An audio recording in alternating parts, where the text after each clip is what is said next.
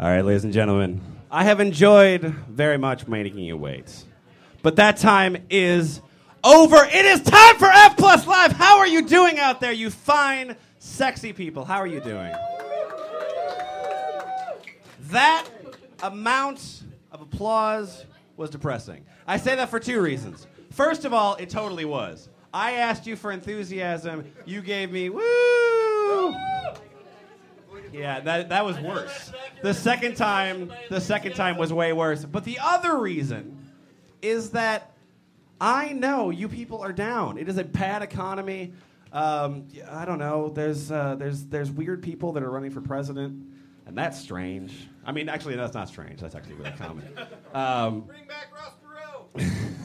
but but we're gonna fix you tonight because tonight F plus improves your life. All right? Are you ready for that? So here's what's gonna happen. I am going to introduce 11 readers with 11 different books of ways to improve your life, and I'm gonna check back on you from time to time, and we're gonna find out how you're doing. We're gonna find out if your life has been improved.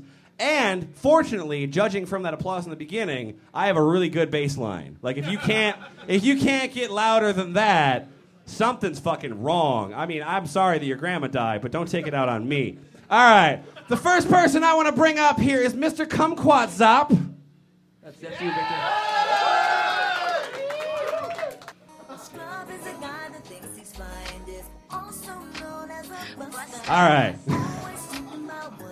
This is uh, this is Kumquatxop, and he is going to be re- reading a book which uh, Jessica Armbruster described as the U.S.'s answer to the Dalai Lama. Kumquat, please improve these people's lives.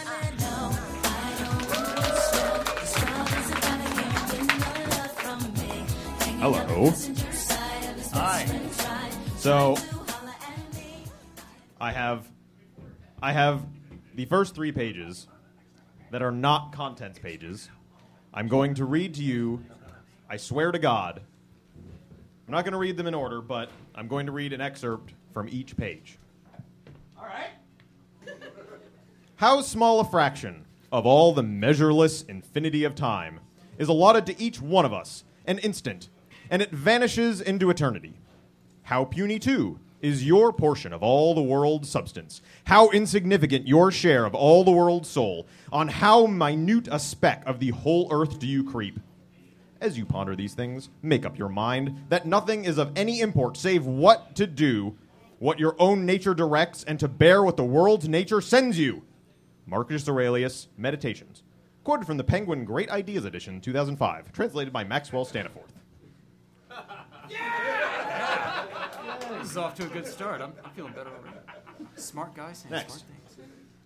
Without limiting the rights under copyright reserved above, no part of this publication may be produced, stored in, or introduced into a retrieval system, or transmitted in any form or by any means, electronical, mechanical, photocopying, recording, or otherwise, without the prior written permission of both the copyright owner and the above publisher of this book. Are you gonna read the whole thing? Excerpts. That was what I signed up for. Next. Friends, bros, countrymen, lend me your ears. Here we go. Here we go. yeah.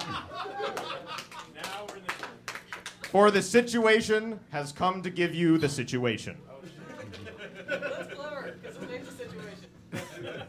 Oh my God, you're fucking right. Oh my God. In my 28 years of crushing it, I have come to give one simple realization life is a battle. It's you against the beat, fist against the air.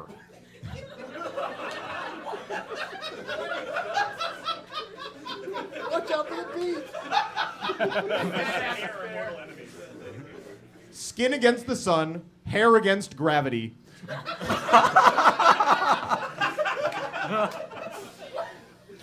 Bicep against dumbbell, wingman against grenade, and Escalade against another summer Friday traffic to the Jersey Shore. Some will leave the field victorious with a hot chick on their arm, while others, ellipsis. Well, do I really need to embarrass them further by writing about them here? Yes, please. Now, I don't know if you're aware of the full title of this book, but the full title of this book is Here's the Situation A Guide to Creeping on Chicks, avoiding grenades, and getting in your GTL on the Jersey Shore.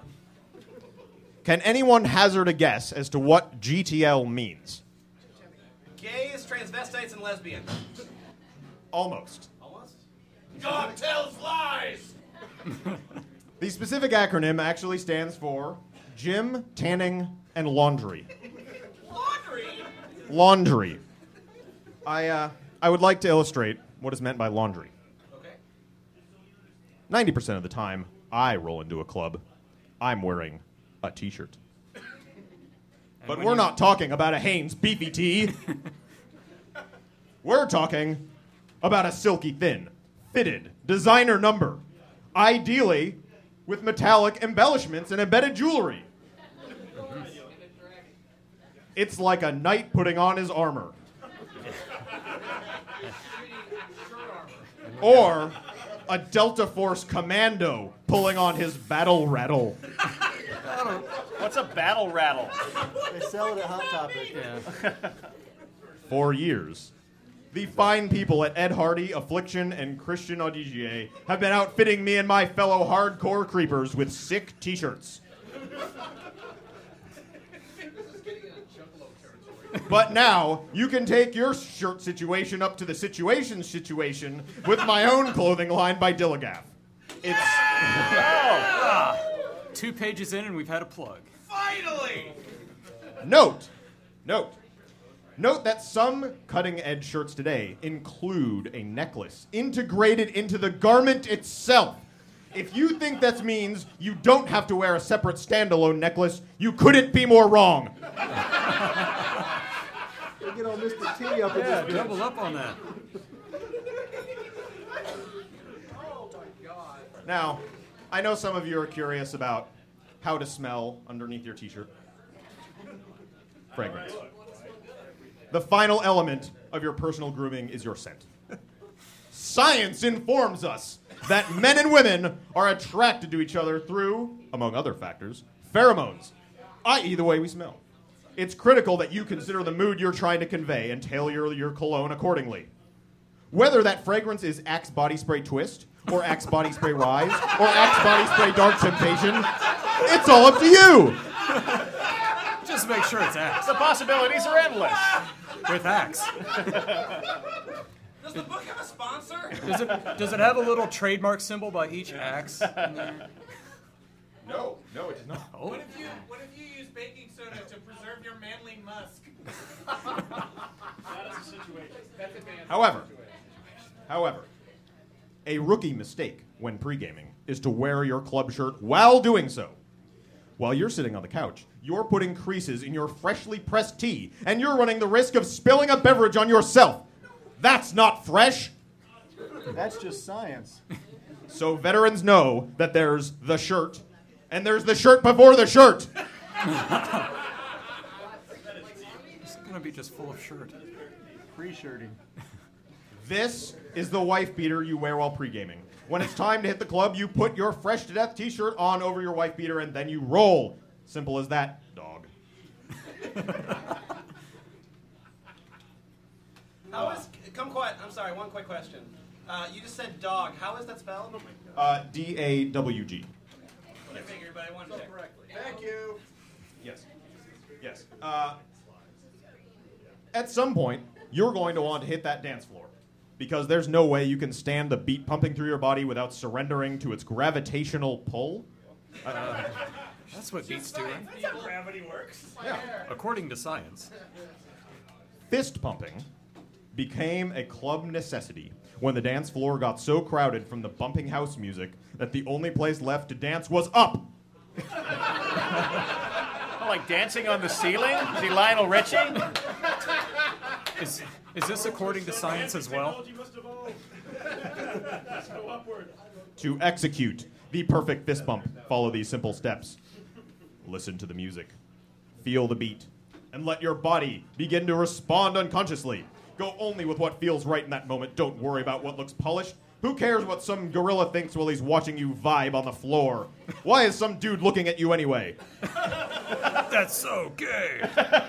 Close your eyes and start furiously pumping your fist at the air. That's right, not into the air, but at it. You, There was a whole song about this.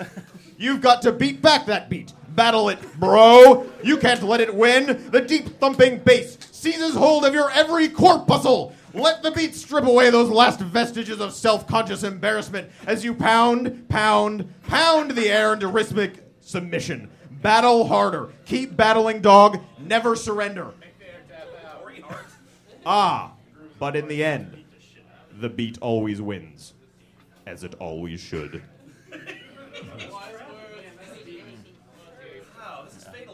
It's it's a warrior ideal. It's not in the victory; it's in the struggle. On wingmen and grenades. The club, my friends, is a battlefield. And you should treat it as such. You need to roll in there like a special ops platoon on a mission. Your target, banging a chick. Anything that gets in the way of that mission should be dealt with swiftly and with no mercy. But it's never that easy. Because, like in any war zone, you can get killed in the club, and death will usually come via grenade. Wait, literally? Wait, what? Yes. I assume so, yeah. Yes. Wow, don't go to clubs in Israel. It's a rule of the universe. More often than not, there is going to be a good looking girl, and then there's going to be the grenade. A grenade is defined as the least attractive of the pair or group of females that you are trying to close the deal with. Invariably, the grenade will spend the night complaining with her arms crossed and will usually at some point try to leave the club, taking her hot friend with her and out of your target range. Grenades are not to be underestimated because they can go off at any time and the collateral damage will take out you and your whole team. I'm starting to think this guy doesn't have a healthy attitude towards women. No! You shut your mouth! Ah, but he does. I'm glad you asked. Um, eating out. At a restaurant, that is. Oh, you sir are the king of wins.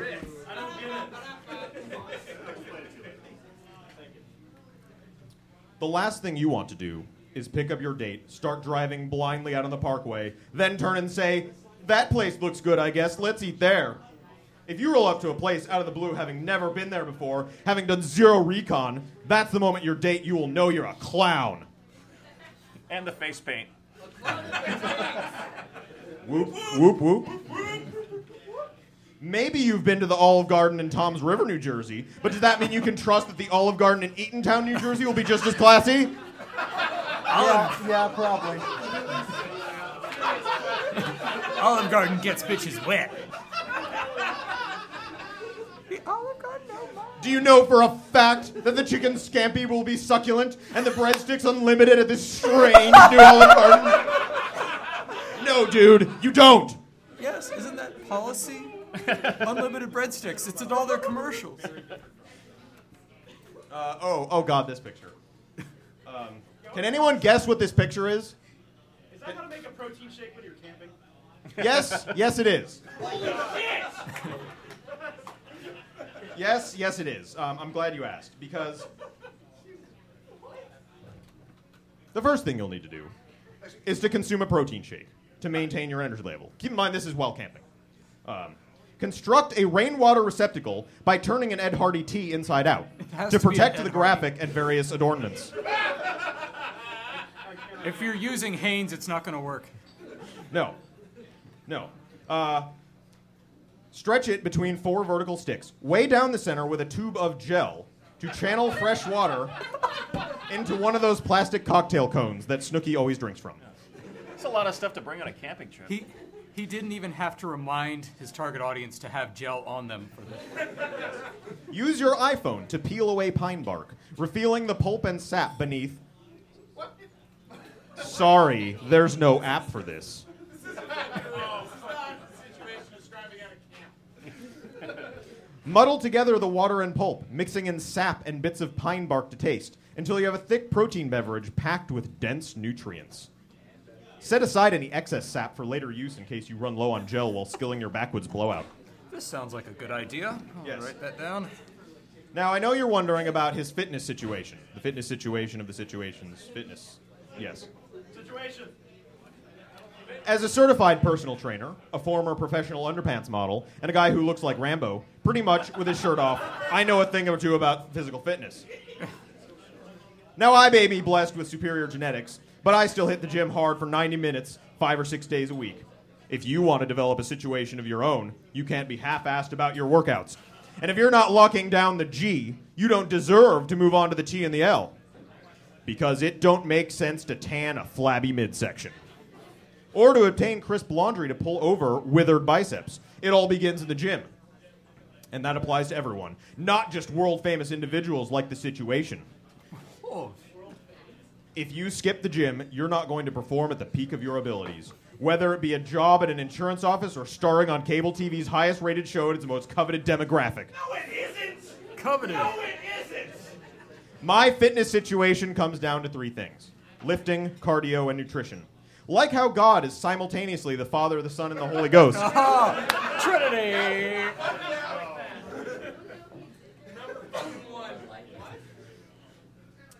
Lifting. Big is out and lean is in. It's important to have a well balanced physique, but chicks dig two things biceps and abs. Moreover, these muscles will come in handy on a day to day basis. When you are when you go to the dry cleaner to pick up your fresh shirts, what muscle are you going to use to pick them up? That's right, your biceps. And what happens if on the way home from the dry cleaner you spill some protein shake on your shirt? You need a washboard to clean them before the stain sets, right?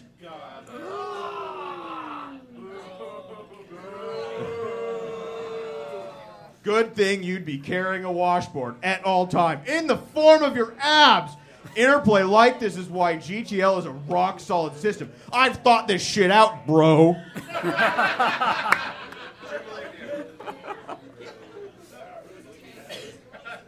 Now, what are you going to put on your guns? There once was a time when every bro had a tribal armband tattoo over his biceps. But now, now the field has it of, of acceptable tattoos has grown to include the following categories: Catholic. Suitable iconography includes play, praying hands, rosary beads, and Jesus on the cross. Bonus points if Jesus has ripped up abs. Brand logos. Most commonly Ed Hardy and Cadillac, but also Red Bull and NO-Xplode workout supplement.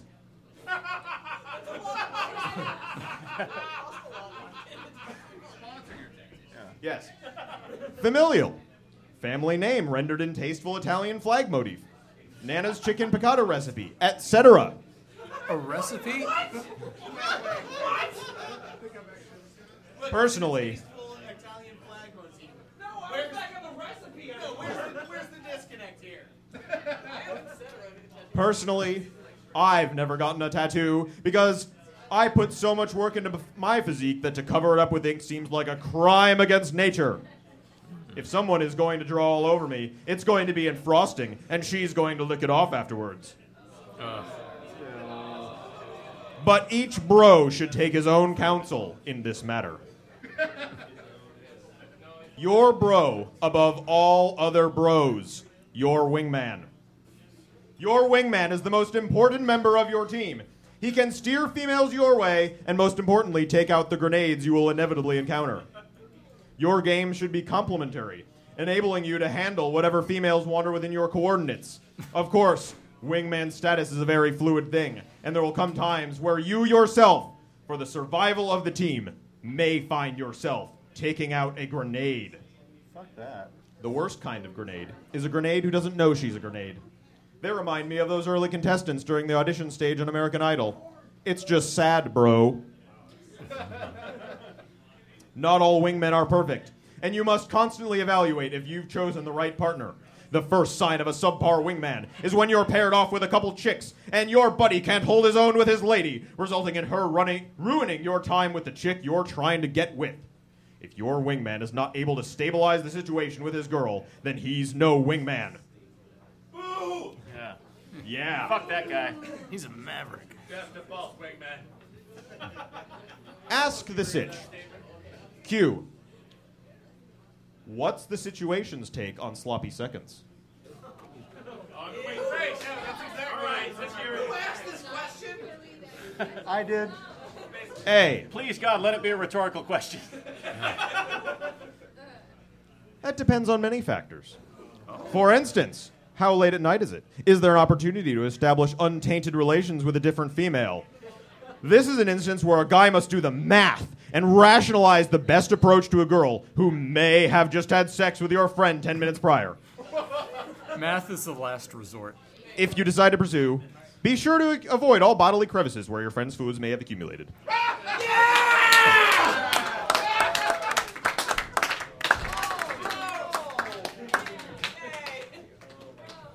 I, I was I was I was making myself the decision. Who am I going to start out with? And then I said, I'm going to start out with Kumquatxop and the situation. One more time for Kumquatxop, please. Absolutely beautiful. Now, I want to ask. Uh, I want to ask you there, you there, not you. No, the guy behind you. You there with the hair. Yes. I have a question for you. How do you keep healthy? By not dying. by not dying. That is a fine concept, but not the best concept. Mr. Boots Raingear is going to come up here and he is going to teach you how to get your demons out. Please, somebody click on that because that's a. Yeah! Okay. All right, this is Mr. Boots Raingear, and he is going to give you some health advice that I am fucking positive you have never heard before. Guys. All right. Um.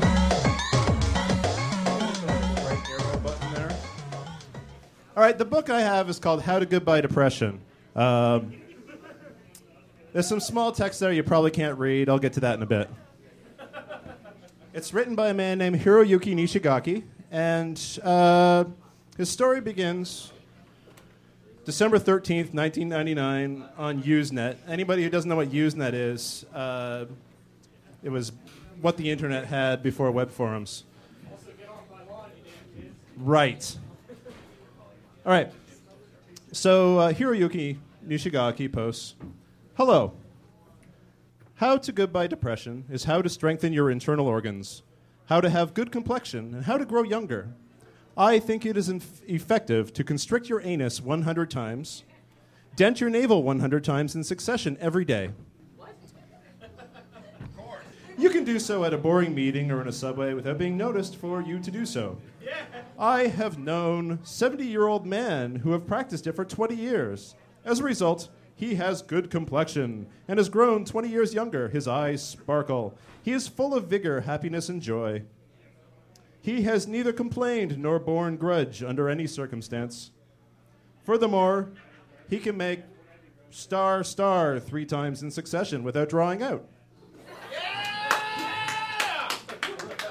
And thus, his st- story begins.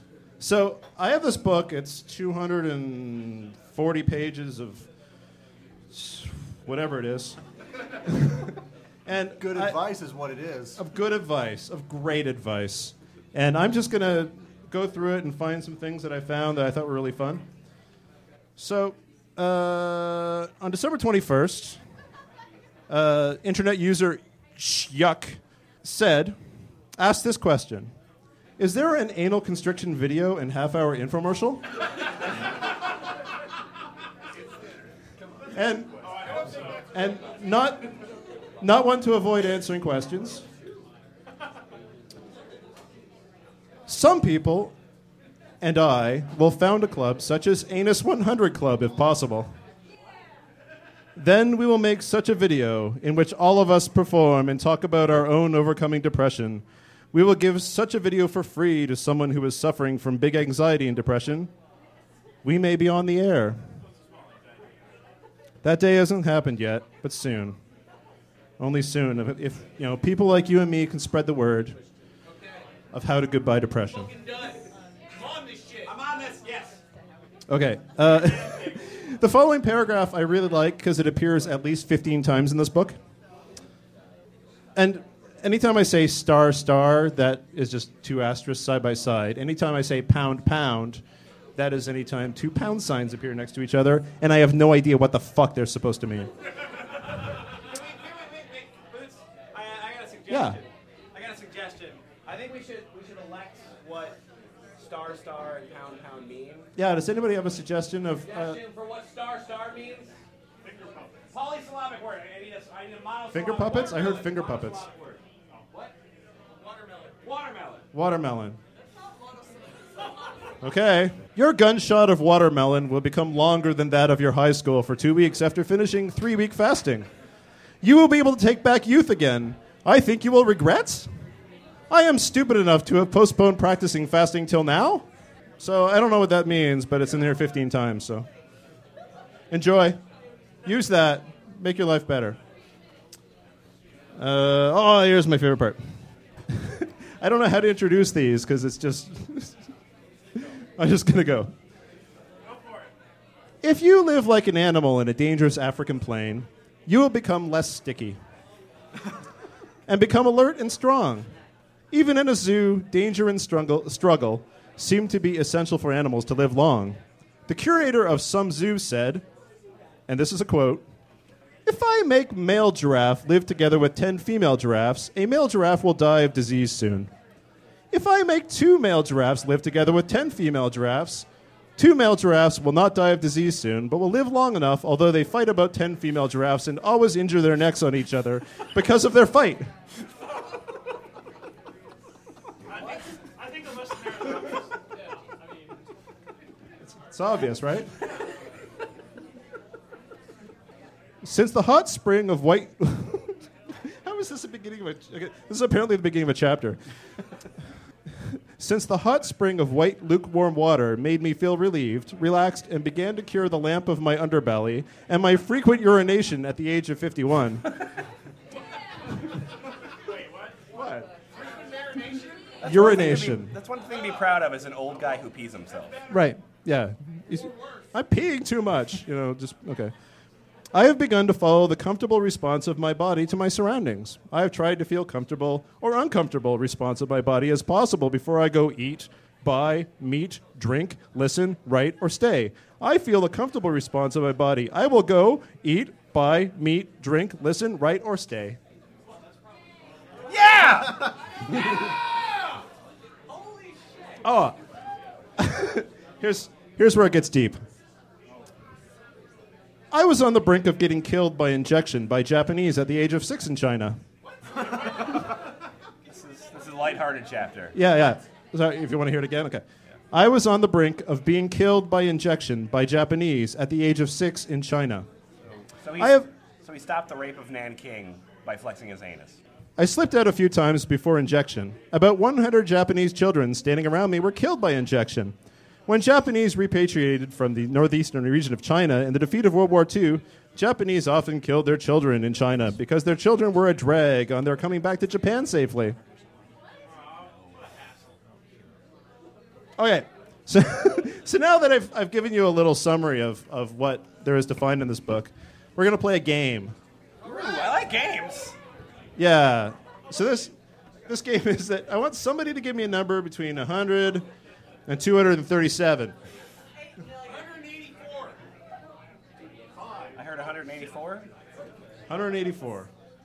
It is because of that dirty energy body of other devil and your complaints about opposite sex, health, son or daughter, parents, boss, money, work, or post that have made your energy body dirty, sticky, feverish, cold, or numb. As a result, the ability to imagine positive thinking and positive self image has declined. Can I get another number? 193? Okay. But since then, the subtle, unpleasant lump has happened to my underbelly. It has caused my frequent urination, too. The subtle, unpleasant lump of my underbelly and my frequent urination had kept torturing me and making me irritated for 25 years. After its 1.5 year impotence, I still felt as if an arrow had pierced my underbelly. You know, that sounds weird, but I, fi- I figure if Ron Perlman read it, it would be an Oscar. I'm sorry I'm not Ron Perlman.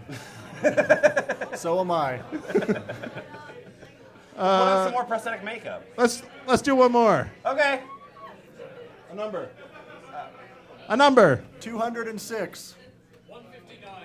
I'm going to do 159. Because Hey. it's like right where I was. If you cannot understand that the spirit can give us happy, lucky feeling, inspiration, health, and natural power t- at all, you had better read the scriptures carefully many times. That's the first time I've come across. Okay. Shots. Okay. The scriptures is the book which has introduced many examples to the Spirit's approach, invaded into Jewish people, and helped them. Whoa. Whoa. Good choice. Furthermore, you had better ask founders, big men, pioneers, enterprisers, or masters about the Spirit because they are apt to act, talk, or see with abandon, largesse, and humor so that they can burn the strong, beautiful fires within their bodies which can beckon the Spirit. Most of, most of us cannot understand the Spirit at all and regard the people who talk about the Spirit as insane. So, founders, big men, pioneers, enterprisers, and masters have kept the Spirit in secret and received happy, lucky feeling, inspiration, health, and supernatural power from the spirits in secret.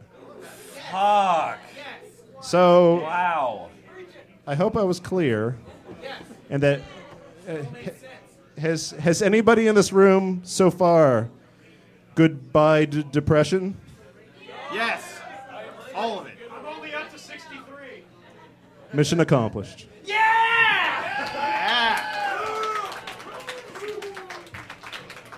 Ladies and gentlemen, that was Mr. Boots Raingear, and that book I actually want to I want to I want to read that because his book one more time was called How to Goodbye Depression If You Constrict Anus 100 Times Every Day, Malarkey or Effective Way. Boots Raingear one more time, please.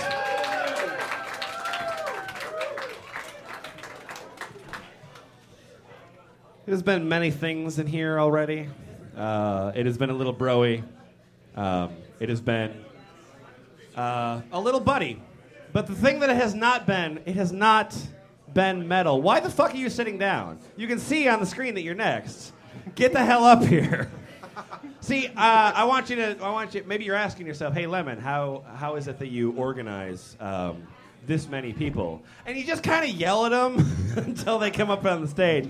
This guy right here is Jack Chick, and uh, for those of you that um, cannot get girls, he's got a very special way to help you. Jack Chick, ladies and gentlemen.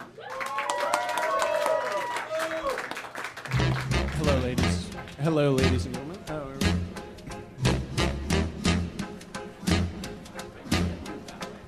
I put a spell on you. All right. So, uh, hello, everybody. Um, you know, earlier we were we were listening to the situation and uh, his various uh, very misogynist tips. This is all about love, okay? So I want you to all feel the love. I want you to get into this. So what this is is this is the Love Voodoo Kit. Okay, now this is actually a kit. It comes with a voodoo doll. However, I received this book from a garage sale, so the doll was not included, obviously, because it was 100% effective. So I mean, it's it's credible. This is credible information, right?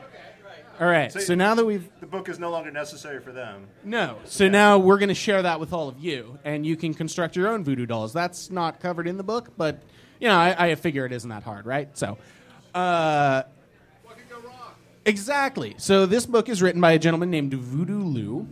Uh, and he likes to start off by giving a history of voodoo. So we're going to be providing you with a history of voodoo. You guys want to hear a history of voodoo?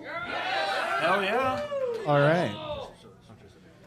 In a nutshell, voodoo involves the harnessing of supernatural forces to bring balance and justice to the universe. It's a good thing, you see, not like what they try to pass off as voodoo in all of these cheesy Hollywood movies. You won't find any slow moving zombies in these pages, and even if you did, would that be any stranger than the Pope's big hat? You see, one man's superstition is another man's it. religion. And while those two guys duke it out, I welcome you newcomers to the wonderful hybrid of voodoo. Now, I could stop here and pressure you into buying those other voodoo kits first. I do have major student loan payments from the University of Haiti to cover, plus an overdue damage bill in the dorm room, and I would be remiss if I didn't warn you that jumping into this without the original voodoo kit is like watching Godfather 3 without having seen Godfather and, and Godfather 2. Why the fuck would you watch Godfather 3 in the first place? Okay. Okay, so maybe it's more like catching Highlander 3 without seeing the first two ones. So voodoo is like seeing bad movies. Okay. That's So that's that's the history of voodoo as he presents it. He just sort of wraps it up with another boring paragraph. Uh, then he talks a little bit about love, and that's all kind of boring because you know we all know about love, right? Is there anybody who doesn't know about love here? Right, exactly. So, so moving on. Thanks. So moving on, uh, we now have the history of uh, of love, and we're going to cover that a little bit. All right, a little more history for you all before we get into the the meat of the matter. Okay. I'm optimistic. Yes, you should be. Is this Okay. scientific? The fucking voodoo book. I should fucking smack you for that. Even Saint Valentine, the dude now namesaking romance, wasn't exactly focused on love 24 7. The Valen dude was, truth be told, a holy priest. Rather than entering the history books for some miraculous achievement on behalf of couples, like building the world's biggest wedding chapel or coining the phrase, okay, honey, I guess you're right. He was actually known for being beaten with clubs and beheaded because he would not renounce his faith. American Greetings doesn't have a card for that. I know. I checked.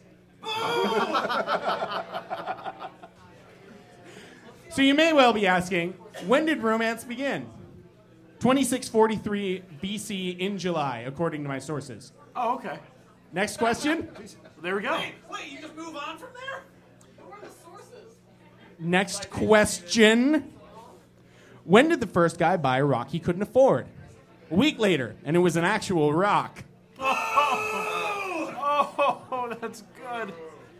All of that prehistoric hanky panky led to our current situation an era when guys actually get roped into going to Meg Ryan movies. I know, right, guys? Right, guys? Yeah, we don't So, like chick so moving on here, we have uh, some voodoo couples. These are couples who pretty obviously came together because of voodoo, because there wasn't really any other explanation. Okay, you guys want to hear about some voodoo couples? It's just Hell yeah. You do. Just trust me on this, okay? There are couples whose pairings cannot be explained by any rational thinker. The fact that they have found their way into each other's hearts defies sense. Witness Lyle Lovett and Julia Roberts. How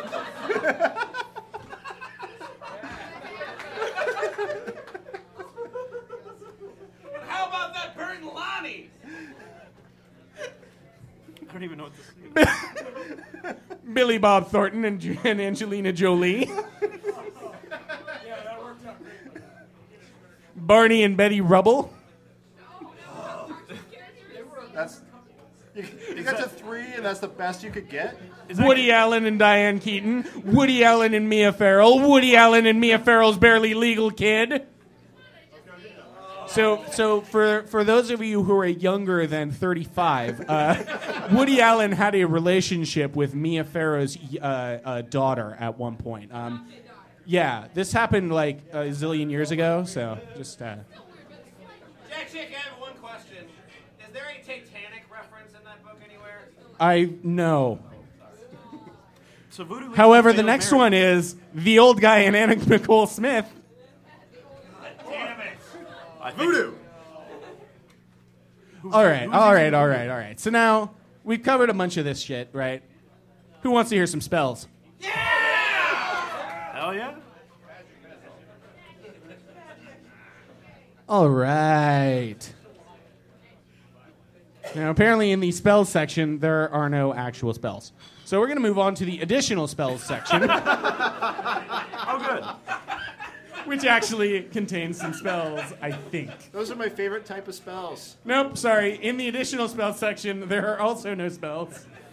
What the hell? Instead, we have to go Do we have supplementary spells? to the first step spells, and now we have some spells. All right, so our first spell is called Make a Couple Break Up So That You Have a Shot. Alright, I'm with you. Good magic. Basically, this is a clearing spell. What you are doing is clearing the way for yourself. So strap the voodoo doll to the bottom of a broom and sweep the pathway leading up to your house.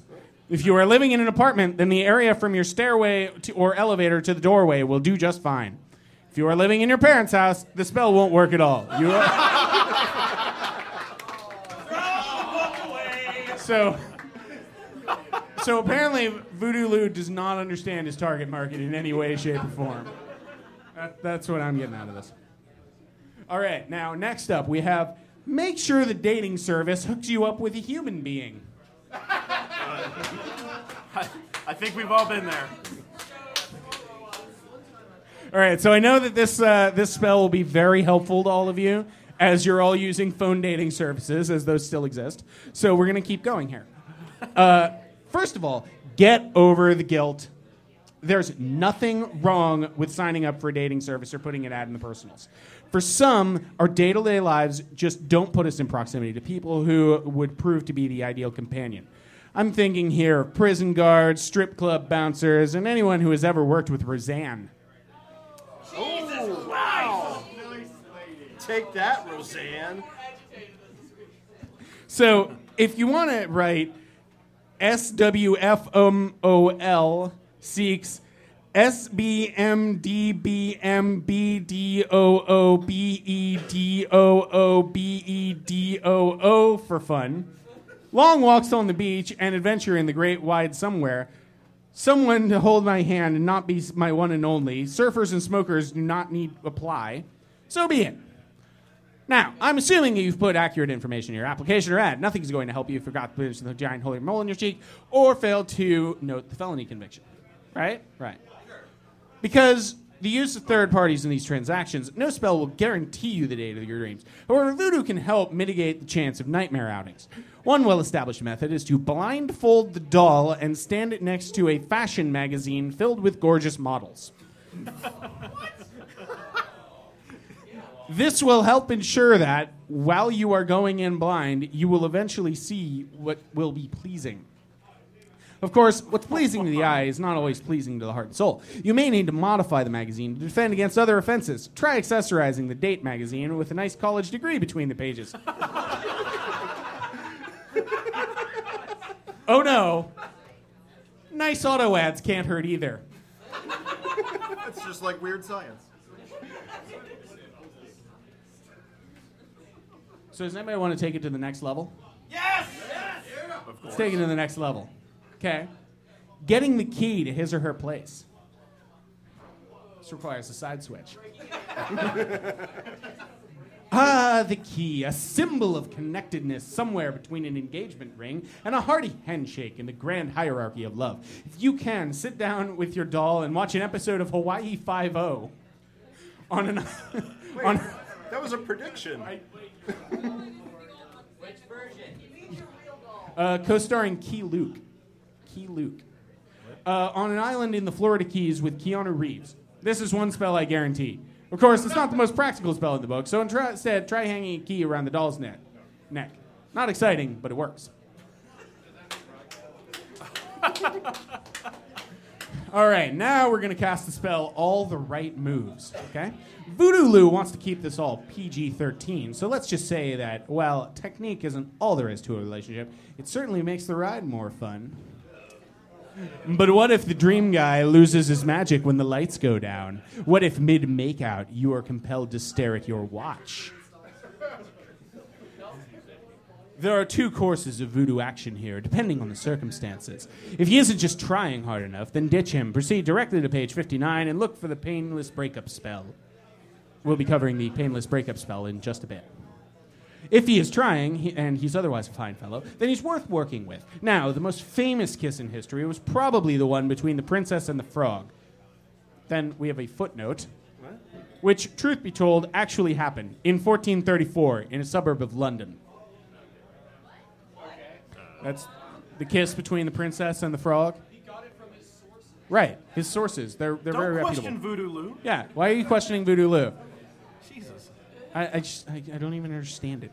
If he is trying, and he's other a fine fellow, we're talking about a kiss that may not that not only transmogrified a wart-hidden croaker into a hunky hunk, it also bestowed upon him the position of prince, instantly creating a backstory for the guy and linking him to the royal family. So, if you want his kisses to be something special, go to a restaurant that serves frog's legs. I like Phil Oh Schmitz in Hammond, Indiana, and position the frog's legs over the legs of your doll. What? Are, once again, you're questioning Voodoo Lou. Why are you questioning Voodoo Lou? The, I, I'm, sorry. I'm sorry. I'm sorry. Hang on. Hang on. Hang on. The Love Voodoo Kit written by Lemon? No, I don't think so. you just you just sit right down there.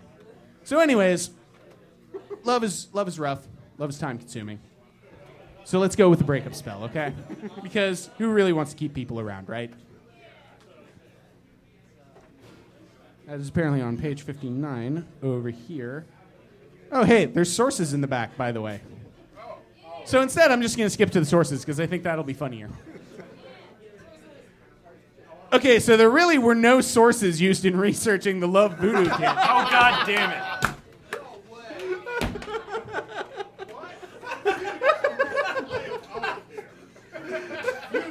Voodoo Lou.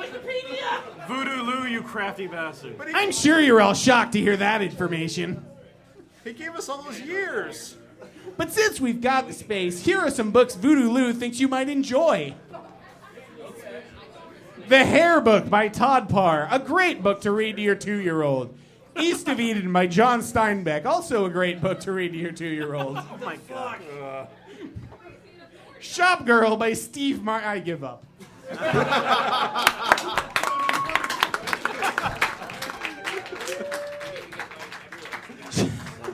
Jack Chick, ladies and gentlemen, that was Mr. Jack Chick.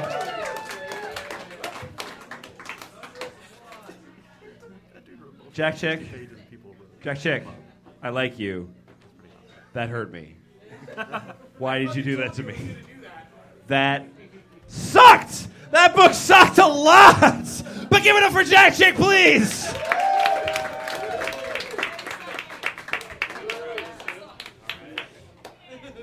Feel like I feel like now is about the time. Change a little bit of that stadium seating. I don't know how you're feeling out there. I don't know how the chairs are looking for you.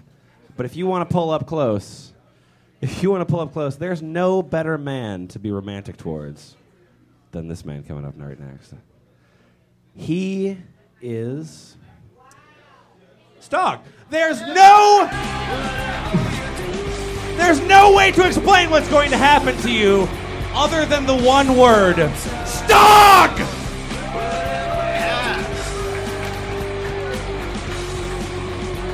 Thank you. Yes. Thank you very much. Hello. My name is Dr. Feelgood, and today I'm here to tell you about the power, the sequel to the sequel.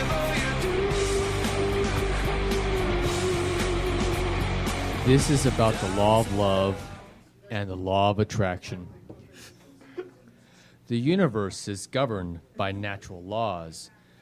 We can fly in an airplane because aviation works in harmony with natural laws.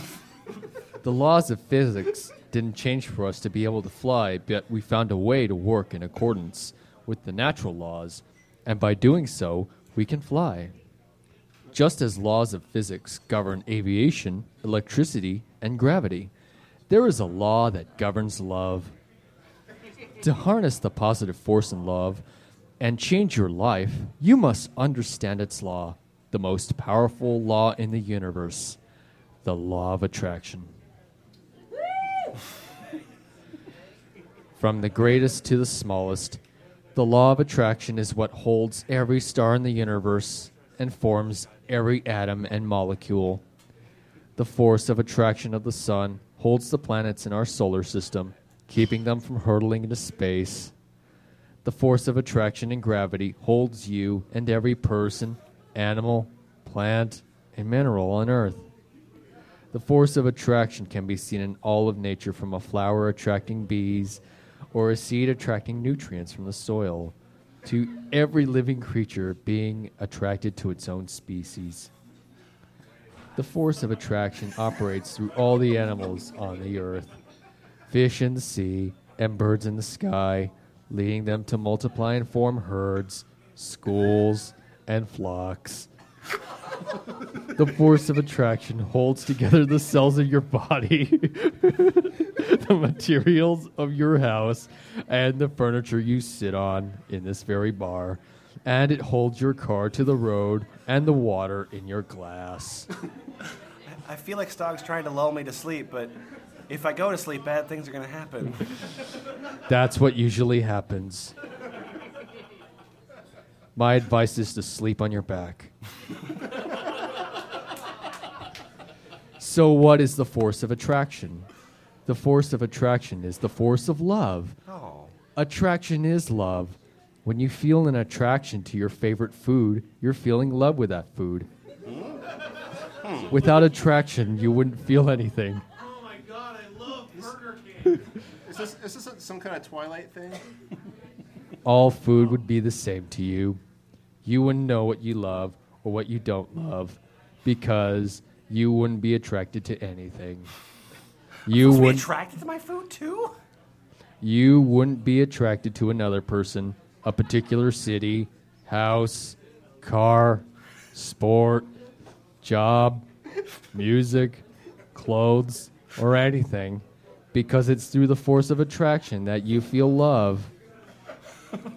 the law of attraction is the law of love, and it is the all powerful law that keeps everything in harmony from countless galaxies to atoms. In universal terms, the law of attraction says like attracts like. What that means in simple terms for your life is what you give out, you receive back. And the rest of this shit's fucking boring. Someone move on. All you need to know is give positivity, you receive back positivity. And if you give negativity, you receive back negativity. Your feelings are the fuel. Imagine your thoughts and words as being like a rocket ship, and your feelings as the fuel. A rocket ship is a stationary vehicle that can't do anything without fuel because it's the fuel that is the power that lifts the rocket ship. It's the same with your thoughts and words. If you think I can't stand my boss, then that thought is expressing a strong negative feeling you have about your boss, and you're giving out that negative feeling. As a consequence, your relationship with your, with your boss will continue to get worse. Hold on a sec. I dropped my retainer.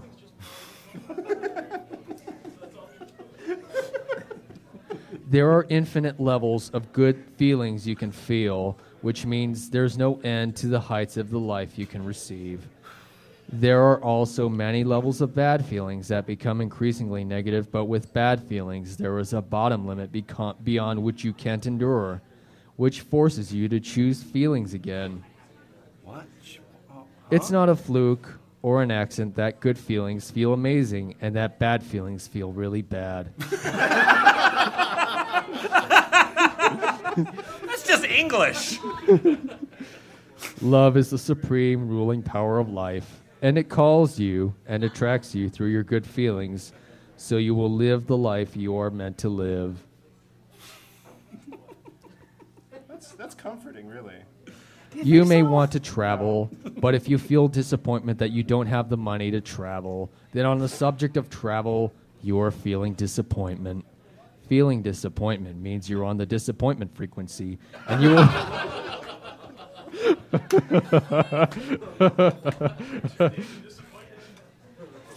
My favorite radio station is WXAR for disappointment frequency 93.7, playing the best goth and industrial rock 24 7. On the on the disappointment frequency, they played nothing but train. And feeling disappointment means you're on the disappointment frequency, and you will continue to receive disappointing circumstances in which you cannot travel until you change the way you feel. The force of love will move every circumstance for you to travel, but you have to be on one of the good feeling frequencies to receive it. Hold on a sec. I, I dropped my glasses.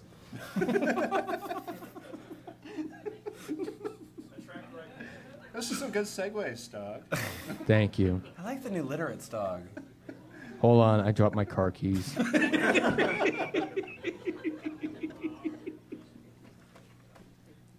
Every little thing is included. blame, criticism, finding fault, and complaining are all forms of negativity. All of them bring so much strife. With every little complaint and li- every moment you criticize anything, you are giving negativity. Complaints about the weather, traffic, the government, your partner, children, parents, long lines, the economy, food, your body, your work, customers, businesses, prices, noises, Any more? noises, or service seem like small, harmless things, but I'm sorry. I get really happy when I think about people. Excuse me, sir. May I finish my thought? Yes, yes, please. Yes, please. I'm sorry. I get really happy when I think about people being sad. Throw out of your vocabulary words like terrible, horrible, disgusting, and awful. because when you say those words, they come with strong feelings. When you say them, they must return to you, which means you are putting those labels on your life. Don't you think it would be a good idea to use more words like fantastic, amazing, fabulous, brilliant, and um, wonderful? you can have whatever you love and want, but you have to harmonize with love, and that means there are no excuses for not giving love. Excuses and justifications prevent you from receiving everything you want. They prevent you from having an amazing life. Poet quote. Poet quote? In my mind, it actually says that. I want it to actually say poet quote goes here. Imagination. When you imagine anything positive that you want and love, you are harnessing the force of love. When you imagine something positive, something good, and you feel love for it, that is what you are giving, and that is what you will receive. If you can imagine and feel it, then you can receive it. But what you're imagining must come from love. When you're imagining must whenever you're imagining must not harm another person. Imagining something that brings harm to another person comes not from love, but from a lack of love. And with any any with certainty any negativity, even imagined, will turn back with an equal ferocity ferocity on the person who sent it. Whatever you give, you receive back. But I want to tell you something fantastic about the force of love in your imagination. The highest and best thing you think is possible is nothing compared to what the force of love can give you. Love has no limits. If you want to be full of vitality and happiness with an incredible zest for life, the force of love can give you health and happiness at levels far beyond what you have seen. I am telling you, telling you this so that you can start to break the boundaries of your imagination and stop putting limits on your life. How much time do I have, sir? Stog, I, I, I, I, there's only one more thing that I need to hear from you. All of it. There's only one more thing I need to hear from you, and that's. Only one more thing? I, am sorry. There's only one more thing I need to hear from you. Okay. And that's. I'm sorry. I thought I that's had your- more time. That's, that's your feelings on water. Can I? Can I? Could you please switch to the water slide? yes, please switch to the water slide, sir. Operate, operate the carousel. That's not a slide- water slide. Ah! Isn't this the angriest water ball you've ever seen?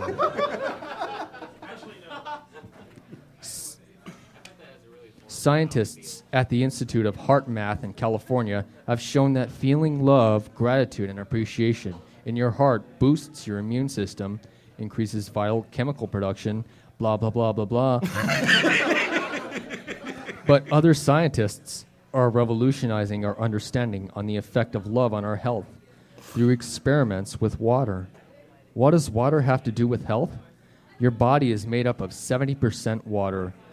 The inside of your head is 80% water. I am happy because I can walk down the street and feel my head sloshing around. Researchers in Japan, Russia, Europe, and the United States have discovered that when water is exposed to positive words and feelings such as love and gratitude, the energy level of the water not only increases, but the structure of the water changes, making it perfectly harmonious.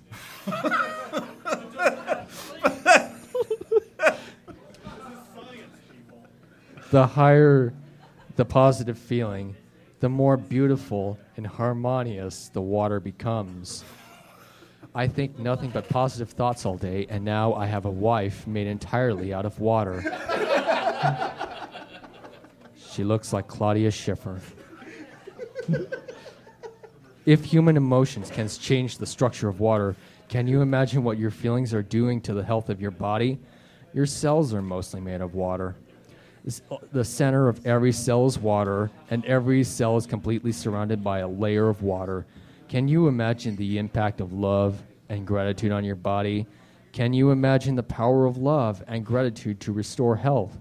When you feel love, your love affects the water of the hundred trillion cells in your body.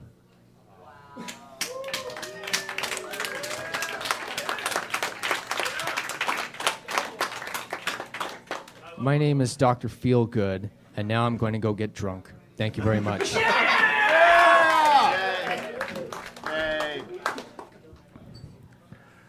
Uh, we have many more things happening here, but but um, you know, there's, there's there's something that's been bothering me out there.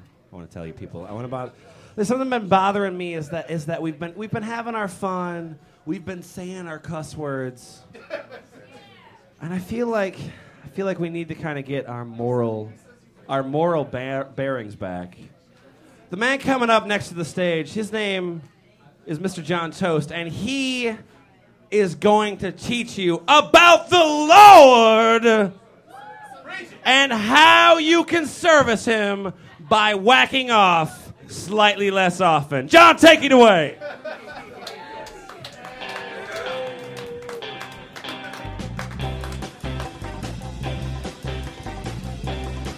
Somebody shut the door.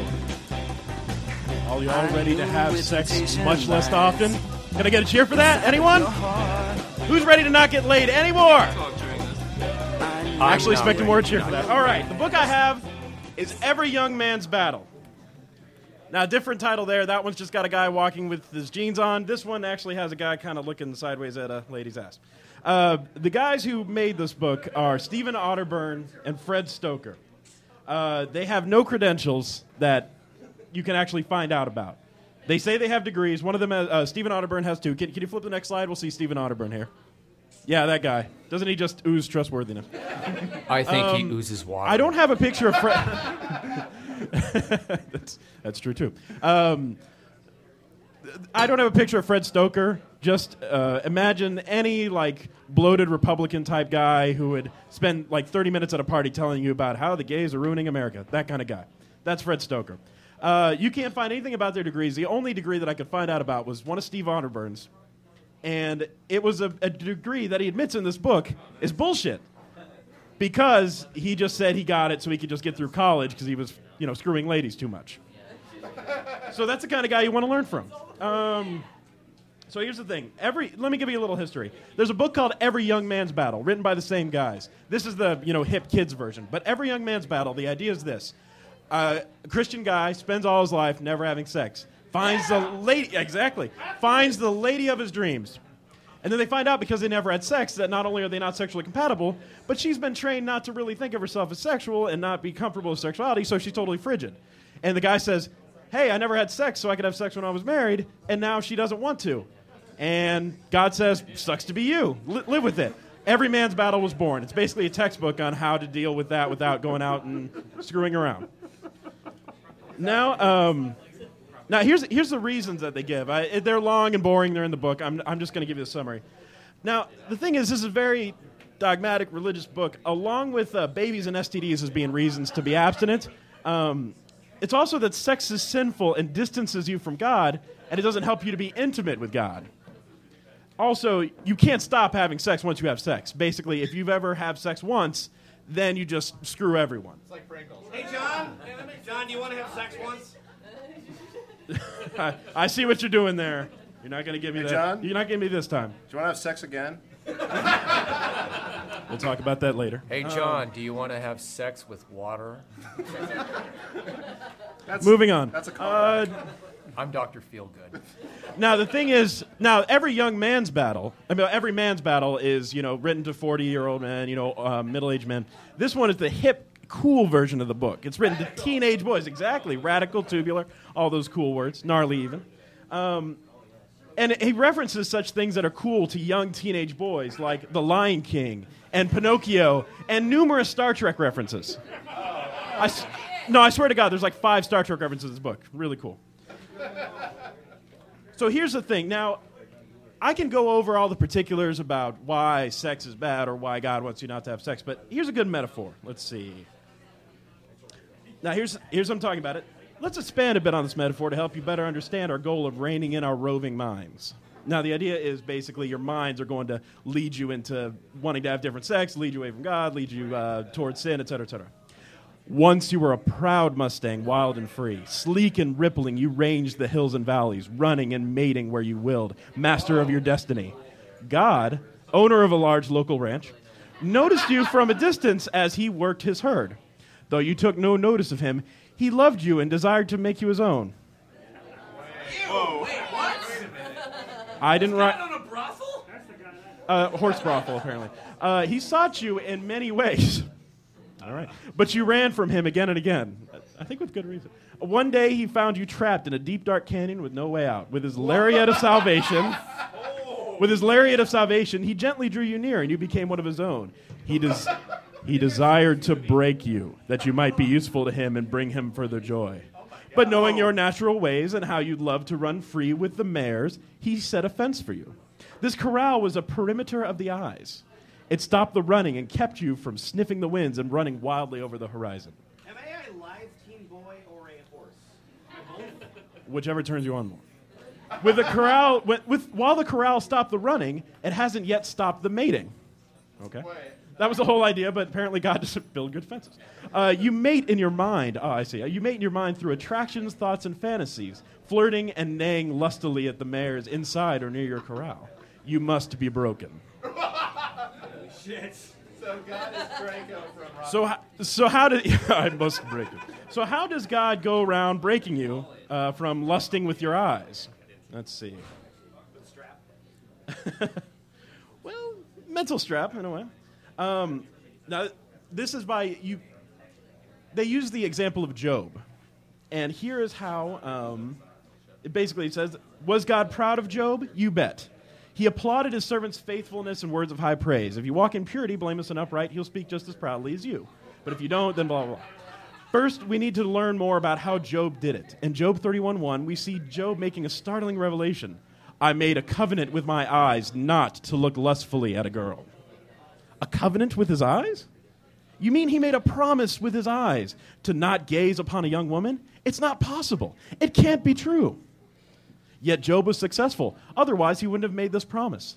If my heart had been enticed by a woman, or if I have lurked at my neighbor's door, then may my wife grind another man's grain, and may other men sleep with her. Job 31, 9 through 10. Job had been totally successful. Otherwise, he couldn't have made the statement from his heart. Proof. He knew he had lived right, and he knew his eyes and mind were pure. He swore it unto his wife in marriage before God and man. So that's the whole idea. Basically, you literally make a covenant with your eyes to never look at anything sexual. No, I'm not. That's that's the idea. Let's see. Can I? What? Everyone's got to look at the back of the bar now. Well, I know it's it must be hard. So I will show you how to how to avoid getting these images in your mind and looking at lustful things. this is a technique that they call bouncing the eyes. In the past, your eyes have always bounced toward the sexual, not away from it. To combat years and years of this reflexive action, you need to train your eyes to immediately bounce away when it comes upon a sexy image. Much like the way you jerk your hand away from a hot stove. Here it is in a nutshell. Interesting phrasing, yeah. When your eyes bounce towards a women attributes, they must bounce away immediately. But why must a bounce be immediate? One might argue that a glance is just a glance. A glance doesn't linger. Granted, a glance is different from staring open mouthed until drool pools at your feet.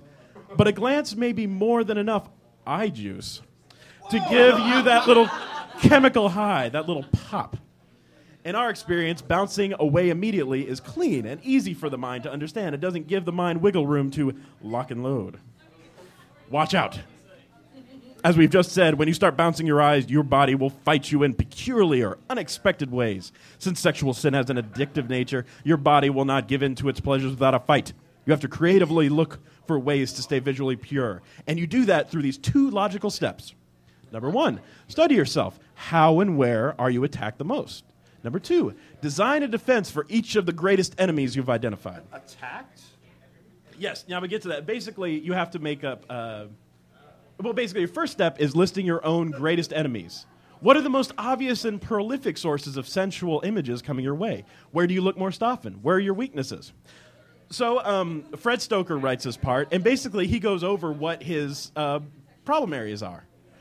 Which, you know, well, actually, actually, what he was trying to do was base. Okay, let me let me just read. it. Um, I, Fred, had no problem coming up with a list of my six biggest areas of weakness. Let me share how I dealt with them. Granted, I was a bit older than you and married at the time, but these weaknesses are fairly universal. My penis is too big.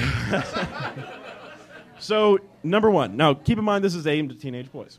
Number one, defending against those lingerie ads. Now, he talks a lot about basically. I know, right? Oh, no. Now, I- I'll just oh, give you the rules for this because he talks on way long about this. But rule number one when my hand reached for the department store ad insert where the bra and panty ads were, oh my God, I forfeited the right to pick it up if I sensed in the slightest that my underlying motive was to see something sensual. and I was like, hand, it's barely legal instead. Number two, if a magazine had an overly sensual babe on the cover, I tore off the cover and threw it away.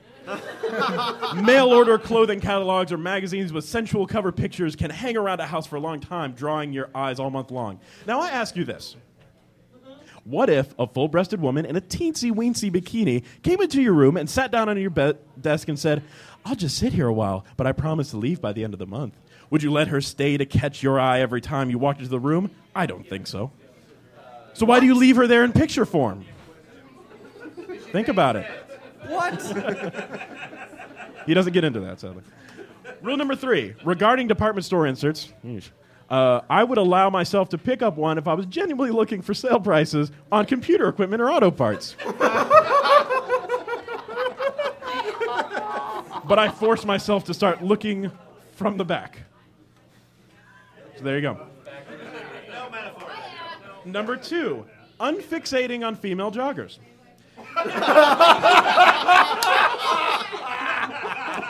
Whenever I approached a roadside jogger while driving, my eyes fixed on her like heat seeking missiles. I had to move quickly or I would soon pass her. But trying to look away from a jogger created a problem. I couldn't drive safely if I was concentrating on not looking out for her.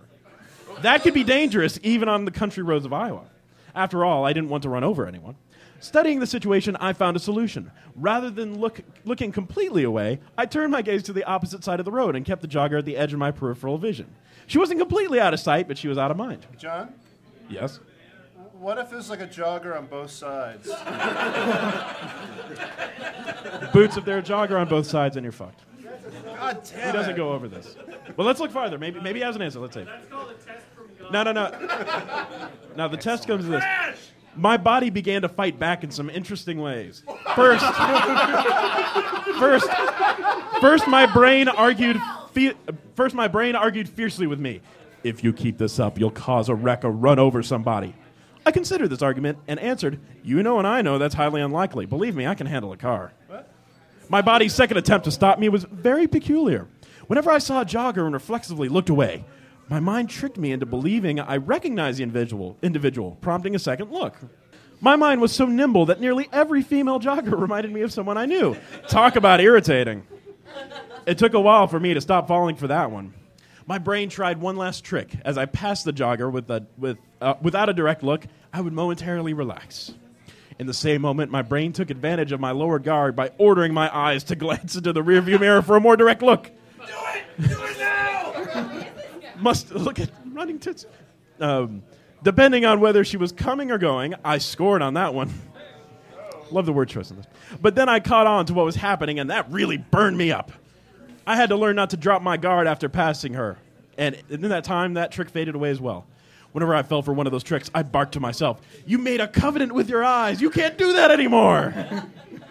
In the first two weeks, I must have said that a million times, but the repeated confession of truth eventually worked a transformation on me. Number three, b- bouncing the billboards. Those big signboards along the highway are notorious for featuring some long, tall, slinky, sexy woman lying across a car hood. She whispers, Come on, big boy, buy this muscle car and you'll get me too. I know of one giant billboard for a rock radio station that showed a close up of bikini clad breast with the tagline, What a pair. My defense mechanism, of- of course, was to bounce the eyes, but I took it a step further by remembering where the sensual billboards were placed along my commute. You should do the same on your route to school or work. Is there an app for that? um, let's see. Number four, saying bye bye to beer and bikini commercials. No red blooded American male can watch a major sporting event these days without being assaulted by temptation. That's because the sports shows come packaged with commercials showing the typical bunch of half naked women cavorting on some beach with some beer soaked yahoos. What's a young man to do? The answer is to maintain command of the remote control and zap those commercials. When you're, when you're armed with the, com- with the remote, you can do anything. Phaser set to kill, Worf. Yeah, Star Trek metaphors. That's what we want to go with. All sexy babes get zapped by the clicker as you hit on ESPN or Fox News during the commercial break. And uh, here- here's a side tip. If your father hogs the clicker, as fathers love to do, have him read the section in the book. He should zap the beer bikini commercials for himself, too. Dear. That's Is that a euphemism? yeah, that's not nice. Um, now, there's the fifth one is staying motivated at the movies, and it's basically just like, hey, don't see American Pie. This was back when American Pie was out. Um, but I, I want to read this one section of it. This is where you need to educate yourselves about what's playing. Hollywood releases horny teen movies with regularity, and they're filled with sexual innuendo, girls taking their tops off, simulated sex acts, and tons of randy behavior. So that's the kind of thing to avoid. Randy behavior, even. Number six, and my personal favorite respecting receptionists promptly. Sometimes when I enter office buildings, a receptionist is standing. When I tell her my name, she'll typically bend over to use the phone to announce my arrival.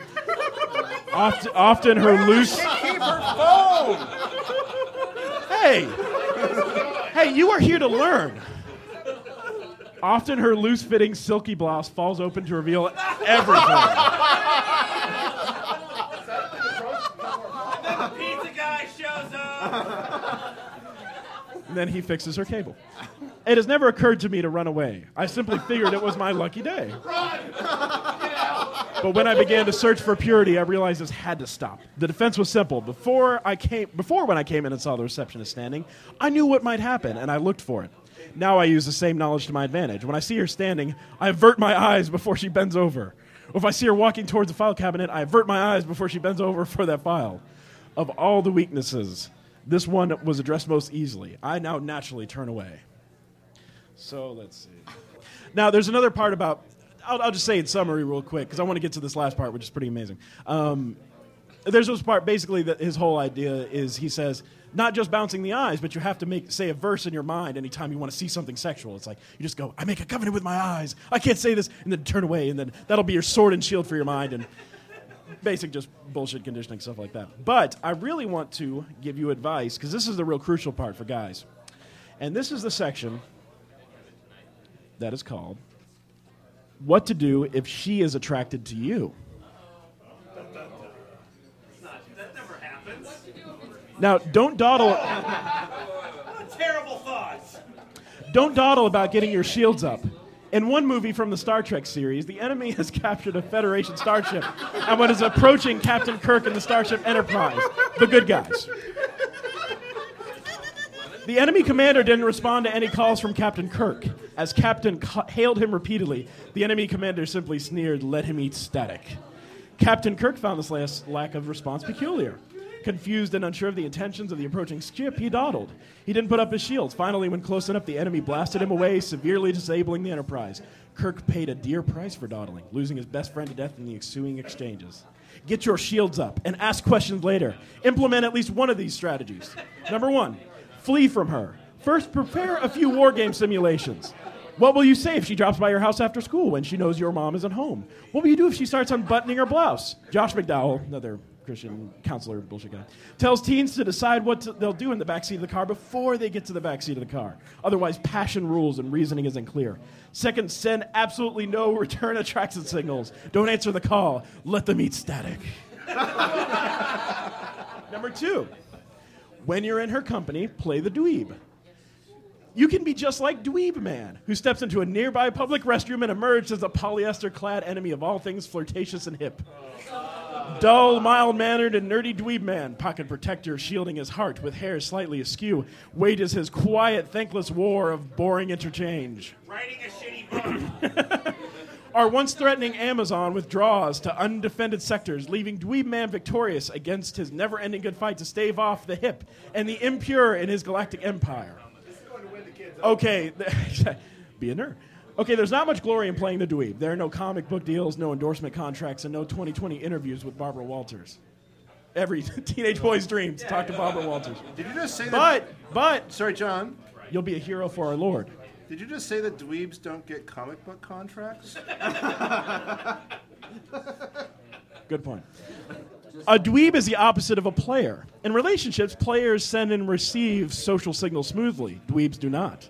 When a player wants to send attraction signals, there are certain things he'll do. He'll flirt, he'll banter, he'll smile with a knowing look. He'll talk about hip things. In short, he'll be cool. Sometimes it seems that four years of high school is spent learning how to be a player to some degree or another. So, in seeking sexual purity, a little social suicide is often very much in order. Always play the dweeb if a girl is pushing too hard. If a girl smiles at you with a knowing look, learn to smile with a slightly confused look. if she talks about hip things, talk about things that are unhip to her, like your car engine or your grades. She'll find you pleasant enough, but rather bland and uninteresting. Perfect. Thank you. And this is why Captain Kirk never ever gets laid. I don't think that's correct, Scott. I feel like Stephen Ar- Arterburn made an interesting decision because the thing, the thing that John just illustrated for us is that Stephen Arterburn lives inside of a porno where there's just chicks constantly like bending over for shit and like, oh, let me show you my tits, and and he's responded in absolutely the inappropriate way. Like for some reason, the guy that is really into Star Trek is just getting punani thrown at him so much. All right, uh, I want to I want to say something, which is that Portax um, in the second half will be teaching you how to draw just as good as her, or at least how to draw as good as, somebody's book that we got. Well, let's take a break. I think we need some more beer, but first, uh, with Boots Raingear's help, I want to tell you what's going to come in the second half. That would be a next frame indication. You got to go right arrow. There you go. Hey, in the in the second half, you will learn how to build sex toys with everyday objects, how to talk dirty to your lover, that if you're poor, it's your own damn fault. Ways to show your wife how much you care, provided your wife has suffered brain trauma. How to kick ass like a pacifist. And which one of your drinks is poisoned. Hint: It's one of the beers. so uh, we're gonna have a uh, we're gonna have a quick smoke break uh, or whatever sort of break. Uh, we will be back with more exci- ex- exciting action uh, in just a few minutes. Why don't you stretch your legs, uh, get some more beer, and uh, we'll be back with you in just a moment. That's uh, that's the point where you applaud. You are fucking getting better. Your lives are already improving. Oh, this is terrific.